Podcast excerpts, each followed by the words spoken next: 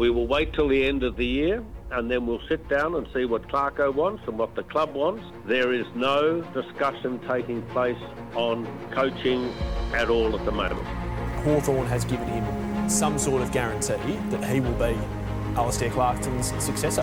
A very successful era at Hawthorn is about to end, with Alastair Clarkson to hand over the top job to club legend Sam Mitchell at the end of 2022.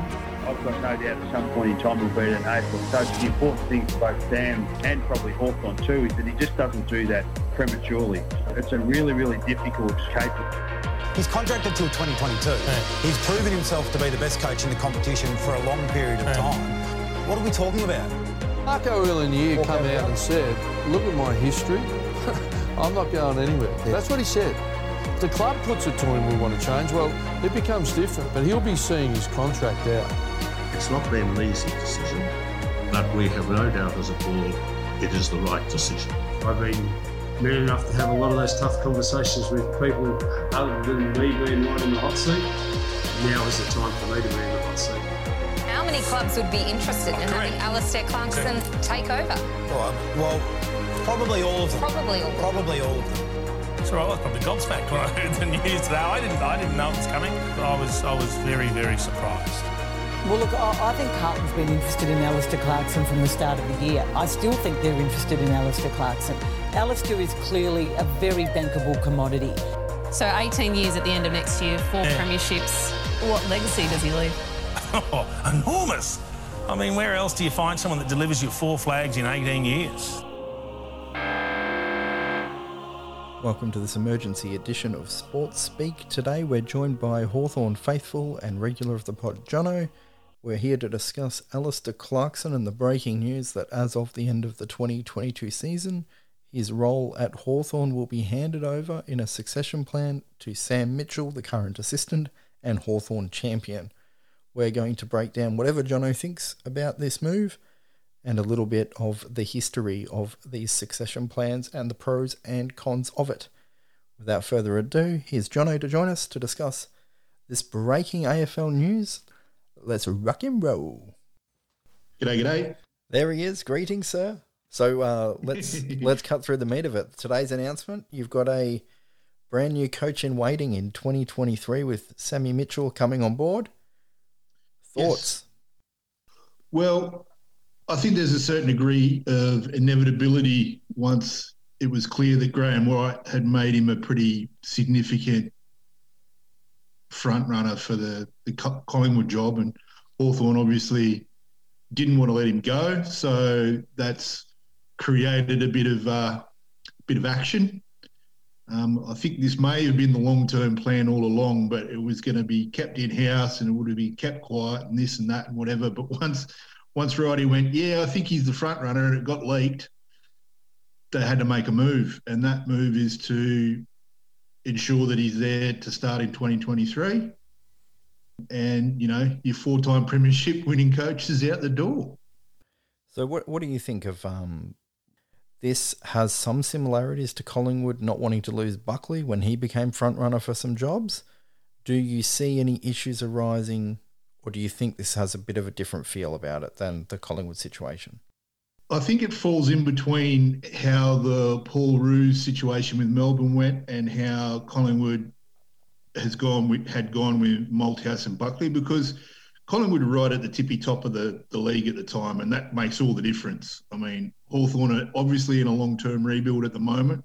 Clarkson is putting the work in and the, the, the, the work into young legs and providing the the sort of finishing touches on what Sam Mitchell needs to be a, a premier, well, not a premiership coach, but an AFL coach.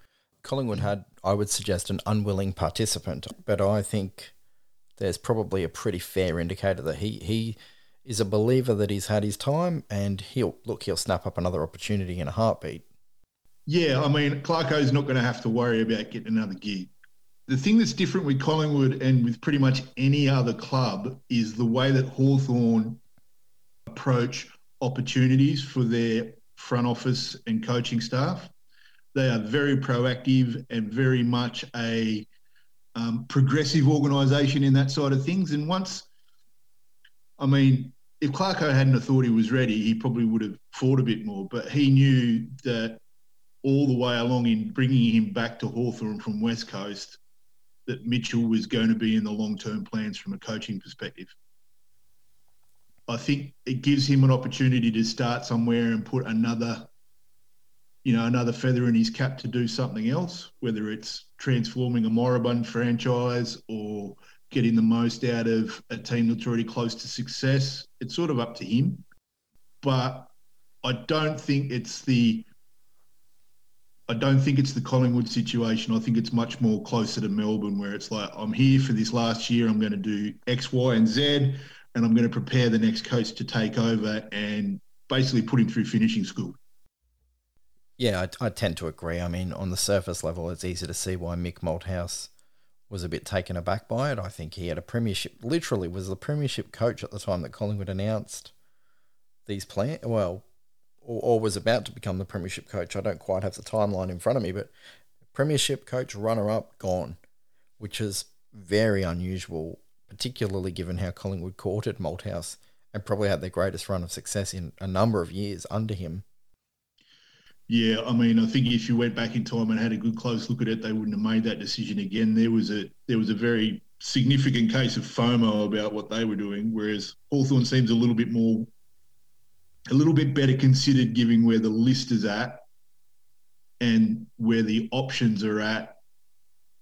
They needed to make a decision, whereas they might have probably kept it going a little bit quieter for a little bit longer. But obviously, this has been in the works, and Mitchell's interest from other clubs made them move more quickly. Yeah, the difference with Melbourne is they hired Paul Roos on the knowledge that he would only be a couple of years and he wanted to do his succession plan, same as he did with Horse in Sydney. So yeah. Paul Roos, eh, you know, openly doesn't want to be a full time coach forever, whereas a Clarko is more of a sheedy type, I would have thought. Um, and Malthouse certainly loved coaching and clearly wasn't finished with that group. So there are some obvious differences from the Melbourne perspective. And what I think Clarko might mirror here is – he does have a relatively uh, youthful side to his list with all the exodus from last year. And I think he'll do similar to what Paul Roos did. He'll look at this next 29 games of football and go, I've got to put the games in these young kids, teach them the defensive aspects of the game, and then let Sam take over in 2023 with what his game plan will be. If you look at the difference between Goody and Roosie, Goody actually came out with a more offensive style. Roosie was a very dour coach, and the Demons started with defense, and they've gone sort of a little bit back to the future this year. I think Goody's gone, all right, I like the way the play looks, but we might blow a team out by 80, but give up a 50 point game the following week. So yeah. he's striking that balance. Sam can learn from looking at these examples. Horse took off. Sydney were uh, fifth in 2010 under Roosie, and then he's he you know he had him winning a grand final two years later. So yeah, it was very much a like for like replacement there in terms of philosophy. I mean, we don't know what Sam Mitchell's going to be like, but I would think that he would be very much in the Clarko mould. So I think that'll work. So here's a query I have for you though. So you look at Goody, he actually had time at the Adelaide Crows Football Club, Malcolm Blight, you know, Gary Ayres, quite a range of coaching experience there. Then he went to the Essendon Football Club as an assistant, worked with Bomber Thompson, James Hird, quite again an array of characters, let's say, with Essendon, but nonetheless, Bomber's a premiership coach. Yeah. And then Roosie with Melbourne. So does it does it bother you even slightly that Sam Mitchell's history is with Adam Simpson, who was with the Hawks, and Clarko, who was with the Hawks? Or do you look at it and go, some of its parts, there was other characters around Beveridge and and Hardwick and all these guys throughout his career? Look, given the amount of talent that's left Hawthorn to go on a coaching success elsewhere, they've all done so with that bedrock of collaboration and the not one size fits all type philosophy. I think that's what's been a great success of, of Clarkson's his ability to game plan and to manage and to put the hours into these men as coaches is far more important than saying I'm only going to play this way. And I think if it, if look, Sam Mitchell is going to coach the same way that he played. He's going to be prepared. He's going to be smart. He's going to do things that he thinks in the best interest of his team, and he'll be pretty cutthroat about it. And I think he will bring on the better aspects of Clarko with a bit more probably a calmer demeanour. I think he'll be his own man, and I think the foundation of his knowledge, there's no dramas. I mean, you've got the Fagans, the the Simpsons, the, the Hardwicks, the Uzes, all of these guys that are that are prominent coaches elsewhere, Beveridge, all of these guys coached under Clarkson, and he allowed them the freedom to be who they were, and then take that that knowledge transfer elsewhere. I don't see it changing for Hawthorn. Yeah, that's a fair call. So you're confident in this decision as a Hawthorn fan, a Hawthorn faithful. Take your analytic hat off for a sec. I think Clarkson will be always be at his best when he's got a team that's at the verge of or in the in the contention. I mean, I saw Andy Maher float that he would be a statement piece for the AFL to go to the Gold Coast Suns, for example, and I think that'd be the wrong environment for him. As great as he is, and as much of a, an authentic an authentic stamp on what they're trying to do up there, I think he would be much better served going to a team that needs that extra that extra few lengths, whether it's whether it's a Carlton or a Collingwood or that type of team, he can handle ex- expectations. He can handle every aspect of your organisation. But wherever he goes next, he will have probably an issue where he might have a little bit too much say.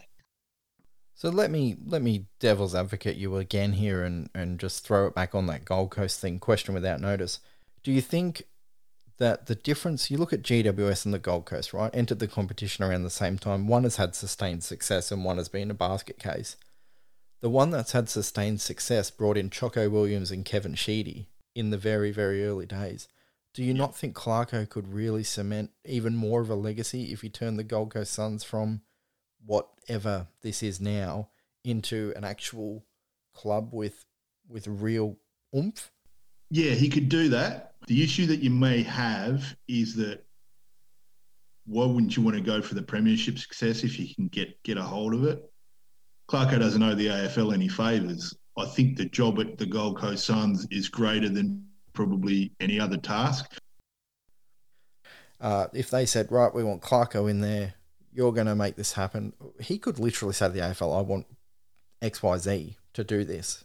Yeah, but I mean, this has been like, I mean, the Gold Coast tried that with Rocket Eade as well, who's also a notorious hothead, but it was also a very good system manager and a, a senior. Yeah, true. A senior quality guy. I mean, I think Clarko could do it. I just, I, I just don't see why he would want to. Clarko's kind of the Belichick though. Rodney Eade's more like your, um, I don't know, who who would you call him? Like a Mike Budenholzer. Close, yeah, no, he's, he's close, but never yeah, he's more of a George Karl.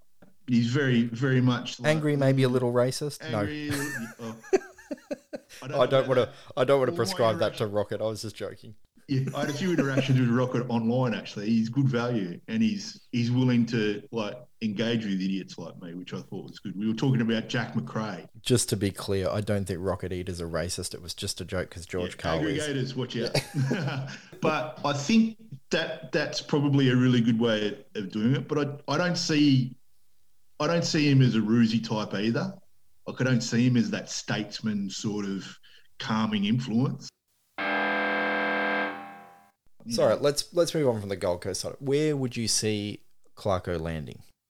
It hasn't been done, but if I was Collingwood, I'd offer him a first round pick and whatever it takes that the league allows to get him into the, the side into the club at the end of the year. He's exactly what they need.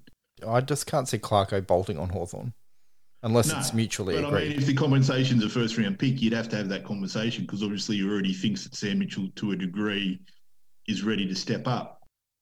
Just on that, oh, real be, quick, Collingwood don't have a. They barely have a pick to get Daicos. They got to jumble yeah, stuff up, sell everything. Yeah. They can't give yeah, a pick away to get a coach. Their list is their list is probably less attractive than Hawthorn's.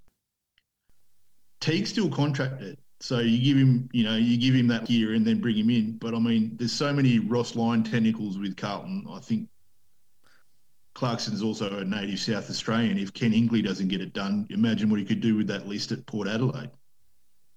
Because I mean, I mean, there's got to be time running out eventually with Hinkley. Like he hasn't taken him to the promised land despite looking like he could at various points in time. So there's got to be enough rope the other thing is he might not want to coach. He might want to do that director of football thing and you know do the Bill Belichick puppeteer work for a bit. So I mean, it's really look, it's really hard to sort of tell because you know what might be available now won't be available next year. And yeah, but like you say, clubs are going to go. All right, Clarko's on the market here. What do we do? Carlton makes the most sense to me. I know you talked the Ross Lyon thing, but Teague's literally contact contracted till the end of 2022. If Carlton fail, the players will they've know got what's a going to younger happen. list as well. They've got And a they've list got- that would be attractive mm. to to Clarkson. And you've got McKay, Weitering, Walsh, Cripps signed on for a long period. There's a real, there, there is something to work with there. That's why we're so disappointed when we talk about them. Yeah, exactly. I would think that would be his natural fit because all the expectations that comes with being a Carlton coach or player or whatever wouldn't bother him. He's he's more aggressive than Mick, but he's also less, you know, quasi Phil Jackson as well. He's a bit more pragmatic. So I think he'd suit what they want. He's like, this is the direction that we're going in. We're pulling this way. If you don't like it, too bad. I feel for Tiki. I think he's literally everyone's going to draw the same conclusion we just have, which is he's got a year to run. Carlton can sit and see what happens and and just play both sides. Well, let's wrap. I don't want to go too long. Just uh, your Yeah, no last your last thoughts on on Sammy and Clarko. What are you what- greatest Hawthorn coach of all time? No, John Kennedy Senior. Look, he's three guys that I would say uh, coaches worth really remembering, and Clarkson, Leigh Matthews, and Kevin Sheedy are those three. And then I think everybody, even Mick Malthouse, are a tier down from him, uh, from those three. I think. Well, last thoughts on Clarko. You're going to be sad to see him go. I'm not going to be sad to see him go. I'm just going to be happy that he was there because it's represented the greatest period of mine as a football fan since I first fell in love with football, which is in the, the late 80s when Hawthorn was dominating then. Um, the fact that he brought him back with the players that I'll always remember in my prime, I'm hoping that Sam Mitchell becomes that player for my kids.